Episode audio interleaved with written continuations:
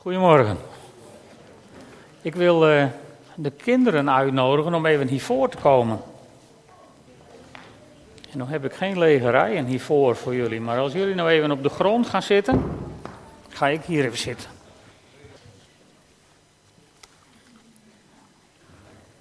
We gaan een verhaal lezen uit de Bijbel. Dat is een heel griezelig verhaal. Ja, leuk. Vind je dat leuk? Griezelig verhaal? Oké. Nou, als ik het kan, hou je vast. Het gaat over Abraham en Isaac. Jullie kennen, misschien kennen sommigen van jullie dat verhaal wel. Ja? Wat moest er gebeuren? Met Abraham en Isaac. Ja, van alles, want er zijn meer verhalen van Abraham en Isaac, maar ik ga jullie één lezen. Luister maar even. Enige tijd later stelde God Abraham op de proef. Abraham, zei hij. Ik luister, antwoordde Abraham. Roep je zoon, je enige van wie je zoveel houdt, Isaac. En ga met hem naar het gebied waarin de Moria ligt. Dat is een hele grote berg waar nu Jeruzalem ongeveer is. En daar moet je hem offeren op een berg die ik je wijzen zal. Hoe lijkt je dat? Eng niet? Hoe zou je het vinden als God tegen jou zou zeggen, nou je moet je broertje of je zusje offeren. Misschien komt je dat wel eens goed uit op een gegeven moment, maar... Ik bedoel, meestal toch niet, meestal toch niet wel. Dat zou je toch niet willen? Ja, meen je dat echt? Misschien, misschien moeten we het daar dan eens over hebben. Maar goed, de volgende morgen stond Abraham vroeg op. Hij zadelde zijn ezel, nam twee van zijn knechten en zijn zoon Isaac met zich mee. Hij hakte hout voor het offer en ging op weg naar de plaats waarover God had gesproken. En ze moesten drie dagen reizen, dus het was een heel eind weg. En op de derde dag zag Abraham die plek in de verte liggen. Toen zei hij tegen de knechten: Blijven jullie hier met de ezel. Ikzelf ga met de jongen verder om daar ginds neer te knielen. En daarna komen we naar jullie terug. Dat was wel een beetje apart, vind je niet? Want hij moest zijn zoon offeren. En hij zei: En daarna komen we bij jullie terug. Vind je dat niet vreemd? Meestal kwamen mensen niet terug als ze geofferd waren. Nee. Maar goed, ze deden dat. Hij pakte het hout voor het offer en legde het op de schouders van zijn zoon Isaac. Dus Isaac was, nou, dat, was geen klein jongetje meer. Die was al een beetje groot. Want die kon al een bos hout, kon hij al sjouwen. Dus hij legde dat op zijn zoon. Hij nam zelf het vuur en het mes. En zo gingen ze samen op stap. Maar toen kwam er een hele lastige vraag. Want toen zei Isaac, vader. En Abraham zei, wat wil je zeggen, mijn jongen? En dan zegt Isaac, we hebben vuur en we hebben hout. Maar Isaac was al, die had wel eens vaker een offer gezien, want dat deden ze in die tijd. Dan werd er een schaap geofferd of een, of een lammetje. En, en, Isaac had dat wel eens gezien. Dus die dacht, uh, die had alles om zich heen gekeken. Zo van ja, we hebben, uh, we hebben hout en vader heeft uh, de vuuraansteker en hij heeft het mes. Maar wie gaan we nou offeren? Want dat wist hij nog niet. En toen zei Abraham, God zal zichzelf van een offerlam voorzien, mijn jongen. Want hij durfde het niet te zeggen dat hij Isaac moest offeren. En wat gebeurt er dan? Dan gaan ze samen verder. En toen ze waren aangekomen bij de plaats waarover God had gesproken, bouwde Abraham daar een altaar. En hij legde het hout erop en hij bond zijn zoon Isaac vast. En hij legde hem er bovenop. Zie je dat voor je? Ja, hè? Weten jullie hoe oud Abraham was toen Isaac werd geboren?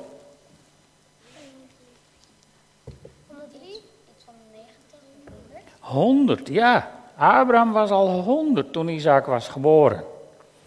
En, en nu was Isaac al zo groot dat hij een bos hout kon sjouwen. Dus hij was, hij was misschien wel een jaar of, nou misschien wel een jaar of 15.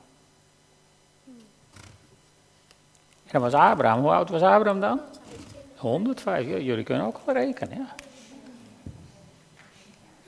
En, en, en, moet je nou eens luisteren, als we nou een wedstrijdje zouden gaan doen, jullie en ik, wie het eerste achter in de kerk is.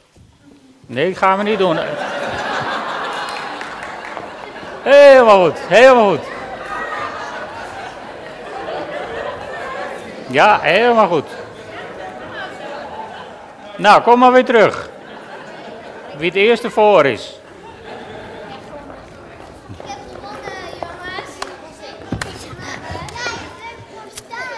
Ja, nou, jullie hebben het antwoord al gegeven. Dat is een kansloze missie voor mij. En dan ben ik nog bloedjong.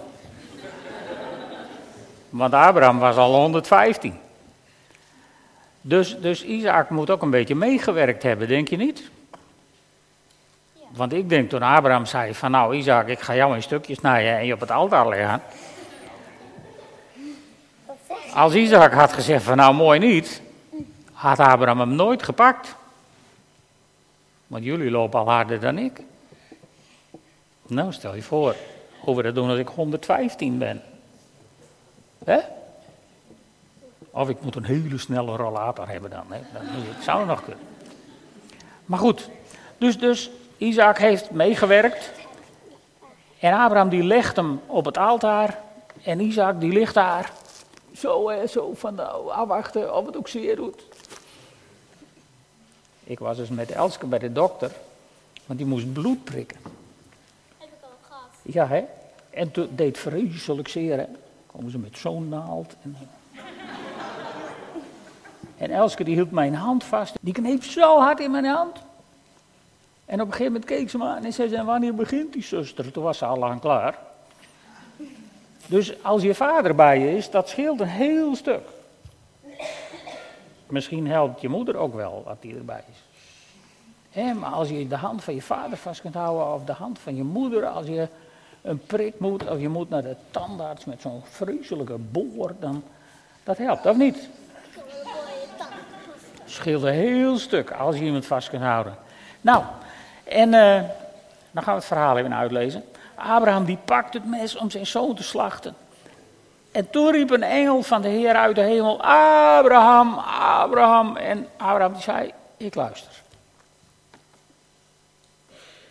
En dan zegt die engel, die zegt, raak die jongen niet aan en doe hem niets, want nu weet ik dat je ontzag voor God hebt. Je hebt mij je zoon, je enige, niet willen onthouden. Je hebt alles voor me over. En uh, toen keek Abraham op. En wat zag hij toen? Toen zag hij, ja, een ram staat hier. Een mannetjeslam, hè. En die zat met zijn hoorns verstrikt in de struik. God had hem daar al vastgeknoopt, zo voor straks. Dan staat hij er maar. En dan offeren ze dat lam. En dan noemt Abraham die plek, de Heere zal erin voorzien. En vandaar dat men tot op de dag van vandaag zegt, op de berg van de Heer zal erin voorzien worden. Zo, zo eindigt het verhaal hier in de Bijbel. Dan ga ik er even met jullie vader en moeder over hebben. En uh, achter heeft Rolina van alles klaargelegd. Dus als jullie nou mooi achter om de tafel gaan zitten en jullie maken een hele mooie tekening over dit verhaal. Zou je dat kunnen? Wel mooi, want ze moeten straks geshowd worden hiervoor. Goed, dus de kinderen gaan leuk tekenen. Als de ouders ondertussen een klein oogje in het zeil houden dat er niet geofferd wordt daarachter, dan gaan we het even over dat verhaal hebben. Want het is eigenlijk een heel wonderlijk verhaal. En ik ga het nu niet hebben over Abraham of over Isaac, maar ik haal er even twee versen uit waar ik met jullie naar wil kijken. Dat is vers 8 en vers 14. In vers 8, daar antwoordt Abraham op de vraag van Isaac van hoe gaat het nou verder? Tenminste, in, jongens een beetje stil achter. Nou, jullie luisteren er maar even overheen. Het is per slotverrekening een gezinsdienst. Dus dan, dan antwoordt Isaac volgens de meeste gangbare Bijbelvertalingen: God zal zelf voorzien in een offerlam. En in vers 14, en daar gaat het eigenlijk centraal over deze ochtend, daar staat dat Abraham die plaats noemde, de Heere zal erin voorzien. Vandaar dat men tot op de dag van vandaag zegt, op de berg van de Heer zal erin voorzien worden. Dit is een hele merkwaardige vertaalslag in de Bijbel. Uh, in de King James Version, staat dat Abraham die plek noemde Jehovah Jireh. Of Yahweh Jireh. Een bekende term, is ook een lied wat, wat zo heet. En, en in het Hebreeuws betekent het woord Jireh, het is gewoon een vervoeging van het werkwoord zien. En zelfs in het gangbare Hebreeuws van vandaag betekent Jireh, zie of het betekent vanuit God gezien, God ziet of God zal zien. Kan het allebei betekenen. Grammaticaal zit Hebreeuws een beetje anders in elkaar dan onze taal. Maar dat is wat het werkwoord betekent. God ziet of hij zal zien. En het woord voorzien, dus zorgen voor een oplossing. Voorzien is een woord wat ook regelmatig in de Bijbel voorkomt, maar dat is een totaal ander Hebreeuws woord. En als je het woord jire of een afgeleide daarvan in het Oude Testament tegenkomt, is het altijd vertaald met zien op twee keer na, en dat zijn in deze twee versen. Het is eigenlijk heel raar dat het hier telkens met voorzien wordt vertaald. En uh, als je dan even kijkt naar oudere vertalingen, de King James vertaling heb ik al genoemd. Daar is Jehovah Jireh gewoon niet vertaald, zo opgenomen in de tekst. En dan staat er in de tweede zin dat men tot op de dag van vandaag zegt: On the mount of the Lord it shall be seen. Dus er zal gezien worden. Luther, dus ook 500 jaar geleden inmiddels, die schreef de Duitse Bijbelvertaling. En die zei dat Abraham die plek noemde, de Heer ziet. Dus de Heer ziet. En uh, een oude Nederlander, Petrus Canisius, die zei dat Abraham die plaats noemde, de Heer of Yahweh draagt zorg. Dat hangt al een beetje over naar het voorzien. Zo staat het ook in de Groot Nieuwsbijbel. De Heer zal ervoor zorgen. De Bijbel in gewone taal. De Heer zal voor ons zorgen. De Friese Bijbelvertaling. De Heer zwarget. De Nadense Bijbel. Daar, gaat, daar, daar, staat het heel mooi op. De berg van de ene is uitzicht. Op zich bijna een preek op zich. Want dat is natuurlijk waar. Als je bij de Heer bent, dan is er uitzicht. Dan krijg je zicht op dingen. De Leidse Bijbelvertaling die zegt, Jaweh zal gezien worden, is ook een preek op zich. Want als mensen in penibele situaties terechtkomen en hun vertrouwen op God stellen, dan wordt de hand van God altijd zichtbaar in hoe mensen door situaties heen komen. Dus dan wordt God gezien, absoluut. En in de Willybrood vertaling, dus de katholieke Bijbel, daar staat Abraham noemde die plaats de Heer ziet. En op de berg van de Heer laat hij zich zien. Nou, dat sluit allemaal heel mooi op elkaar aan. En het is heel wonderlijk dat dan nieuwere Bijbelvertalingen het gaan hebben over de Heer die voorziet. Zelfs de New International Version, die, die, die heeft het woord zien losgelaten en die zegt gewoon: The Lord will provide. Een heel ander Engels woord, wat niks meer met zien te maken heeft. En, en met name de, de predikers van het uh, welvaartsevangelie, die maken heel veel gebruik van juist deze twee versen. De Heer voorziet. Dus leg je nood maar bij Hem neer, Hij voorziet. Hij regelt het. Hij lost het op. En dat is heel apart. Terwijl, ik weet niet hoe het met jullie is, maar soms stel je iemand een moeilijke vraag en dan krijg je als antwoord van nou, ik zal voor je zien. Gebeurt je dat wel eens? Zijn wel, ik zal voor je zien. Dat betekent vaak dat iemand daarover na gaat denken en voor je mee gaat denken over een oplossing. Het betekent niet dat je altijd krijgt wat je graag zou willen hebben.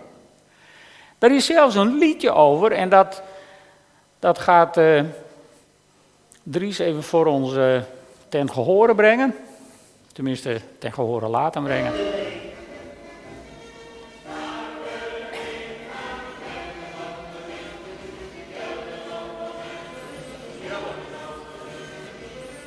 Ja, genoeg, dankjewel Dries. Wie, wie kent dit liedje nog van vroeger? Ja, zo oud zijn jullie. Weten jullie nog in welke tijd dit was? Ja, oké, wat gebeurde er toen op de wereld? Ja? Oliecrisis, hè? We hadden ruzie met de Arabieren en die deden de oliekraan dicht. En dat was voor de jongeren. In die tijd hadden we autoloze zondagen. Mocht je niet autorijden om, om benzine was op de bon.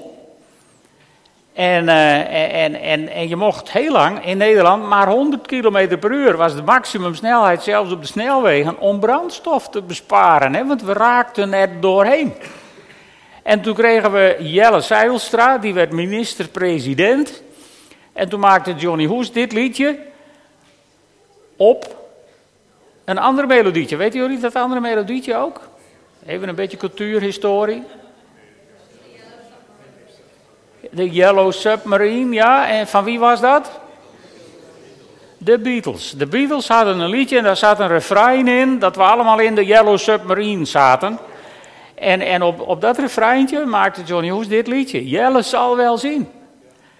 En, en wat bedoelden we daar nou mee als Nederlanders? Er was geen Nederlander die dacht dat Jelle met een vat benzine aan zou komen zodat ik geen autoloze zondag hoefde. Dat geloofde geen Nederlander. Maar met z'n allen vertrouwden we erop dat we een minister-president hadden met een kabinet die ons er doorheen zouden halen door deze crisis. En dat is eigenlijk wat Abraham volgens mij hier bedoelt. Dan had Abraham geen Jelle, dus hij zei niet Jelle zal wel zien. Maar hij zei tegen Isaac in vers 8, en zo staat het gewoon in het Hebreeuws letterlijk, als Isaac vraagt, nou hebben we alles, maar we hebben geen lam, dan zegt Abraham niet, God zal zichzelf van een lam voorzien. In het Hebreeuws zegt Abraham tegen Isaac, nou, God zal wel zien. En daarmee demonstreerde hij zijn geloof. Dat deed hij eigenlijk een paar versen eerder al, waar hij tegen de knechten zei: Van daarna zullen we bij jullie terugkomen. Want er was maar één die wist wat er moest gebeuren op die berg, en dat was Abraham, die wist dat hij zijn zoon moest gaan offeren. En toch zei hij tegen de knechten: Wij gaan daar naartoe en straks komen we bij jullie terug. Dus Abraham moet die berg opgelopen zijn met een te hoge bloeddruk en een hoge hartslag en, en, en, en, gedachten die alle kanten uitvlogen. En misschien wel met beginnende paniek in zijn lijf. Maar er was één ding en dat stond voor Abraham als een paal boven water. Ik weet niet hoe dit komt, maar God gaat zien. We komen bij jullie terug. En dat vind ik zo knap van deze man. Daar is hij zo'n groot voorbeeld in voor, voor ons als gelovigen. Want soms kom je voor een crisis te staan. Soms, soms gaat het niet goed. Soms is het heel spannend in je leven. Als je vader aan het worden bent en het wil allemaal niet lukken en het loopt uit op een keizersnee, dan hoop ik, ja Willem, dat je die, die kracht hebt gevoeld, dat jullie het hebben geweten. Van ik weet niet hoe dit komt, maar God zal zien. En het komt goed. Dat is namelijk wat je gaat beleven. En dan noemt Abraham die berg, die noemt hij, God zal zien. Yahweh Jireh. En hoe zijn we dan bij dat voorzien gekomen? Ik heb al gezegd, dat is een heel ander Hebreeuws woord. En ik denk persoonlijk dat het te maken heeft met het beeld wat wij van God hebben.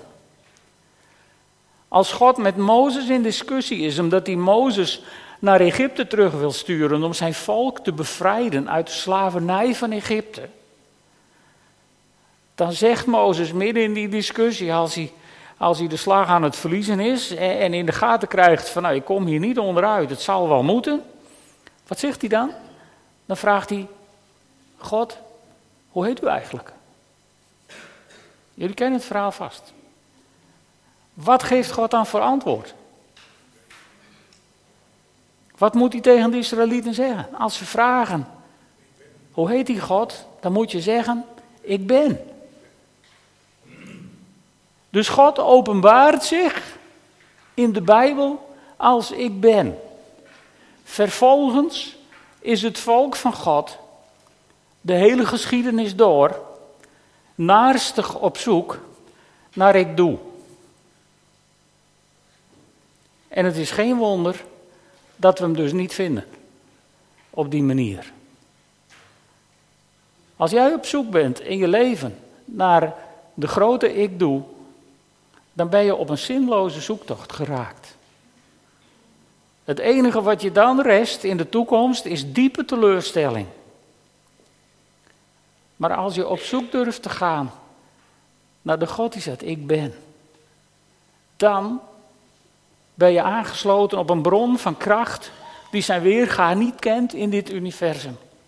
En die je gaat dragen door alle situaties heen, wat er ook op je weg gaat komen.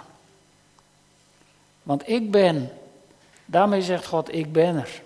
Hij, hij openbaart zich ook als de God die was en die is en die komt.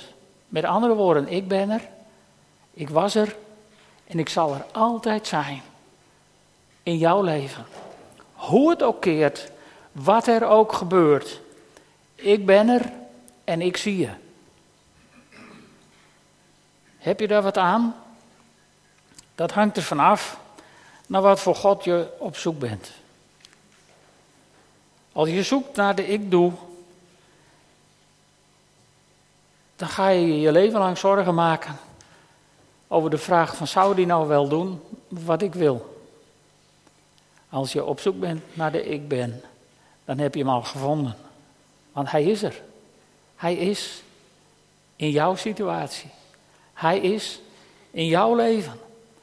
En daarom kan Jezus zeggen tegen ons, in Matthäus 6, vers 25, daarom zeg ik jullie, maak je geen zorgen over jezelf, over wat je zult eten of drinken, of over je lichaam, of over wat je zult aantrekken.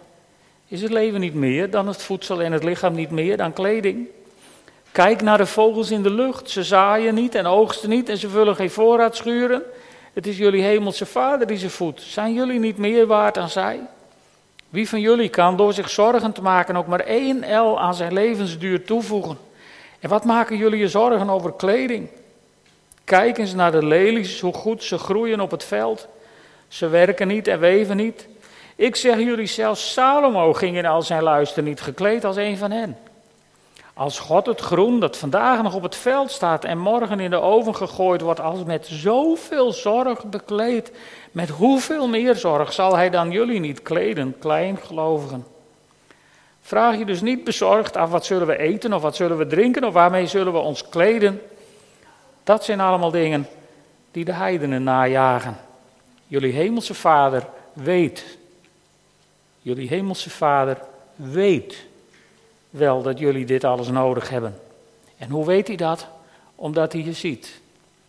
En omdat hij er is. Hij weet wat je nodig hebt. En dan sluit Jezus dat af en dan zegt hij: zoek liever eerst het koninkrijk van God en zijn gerechtigheid. Dan zullen al die andere dingen je erbij gegeven worden. En dat wil nog niet zeggen dat God ons altijd geeft wat wij vragen.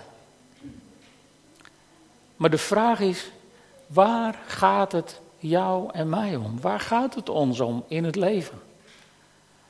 Gaat het ons om de oplossing die God geeft? Of gaat het om de God die een oplossing geeft? Wat is voor jou prioriteit? De oplossing van God of de God van de oplossing? En als de God van de oplossing jouw prioriteit is, dan kun je met David zeggen: De Heer is mijn herder, het ontbreekt mij aan niets.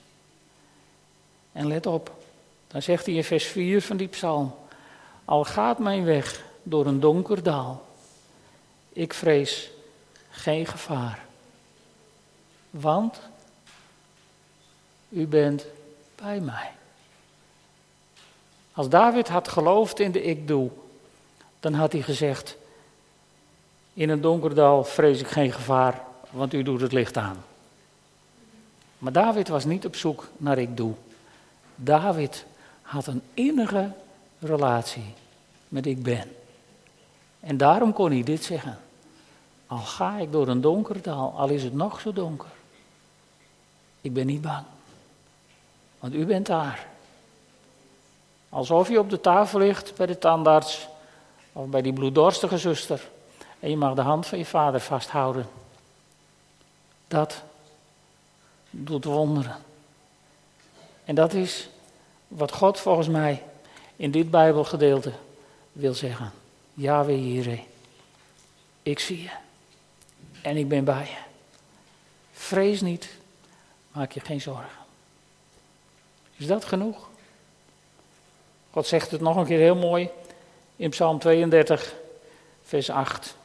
En dan zegt hij tegen David: Ik geef je inzicht en ik wijs de weg die je moet gaan. Ook daar zegt God niet tegen David: joh, wat er ook gebeurt, ik zorg dat je alles hebt wat je nodig hebt. Nee, hij zegt: Ik geef je inzicht en ik wijs je de weg. Ik geef je raad. Maar boven alles, op jou rust mijn oog. Ik zie je. Zullen we samen bidden? Mag ik jullie vragen te gaan staan? Vader God, het is van een ongelofelijke diepte te mogen weten dat u er bent, dat u hier bent, dat u ons ziet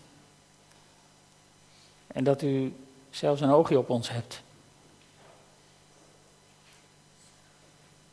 Heer God, dat is een, een troost die eigenlijk niet onder woorden is te brengen. Maar ik bid u, Heer God, laat uw Heilige Geest ons overtuigen. Laat uw Heilige Geest ons het geloof geven en de kracht die ook Abraham had toen hij met zijn zoon die berg op ging. En maar één ding wist, ik weet niet hoe het komt, maar God ziet. Geef ons dat geloof, Heer. Zodat we als helden in deze wereld mogen staan. Ons niet druk de omstandigheden. Omdat we vaststaan in die ene zekerheid. God is bij mij en hij ziet mij. Ik dank u wel dat we zo door dit leven mogen gaan. In de naam van Jezus. Amen.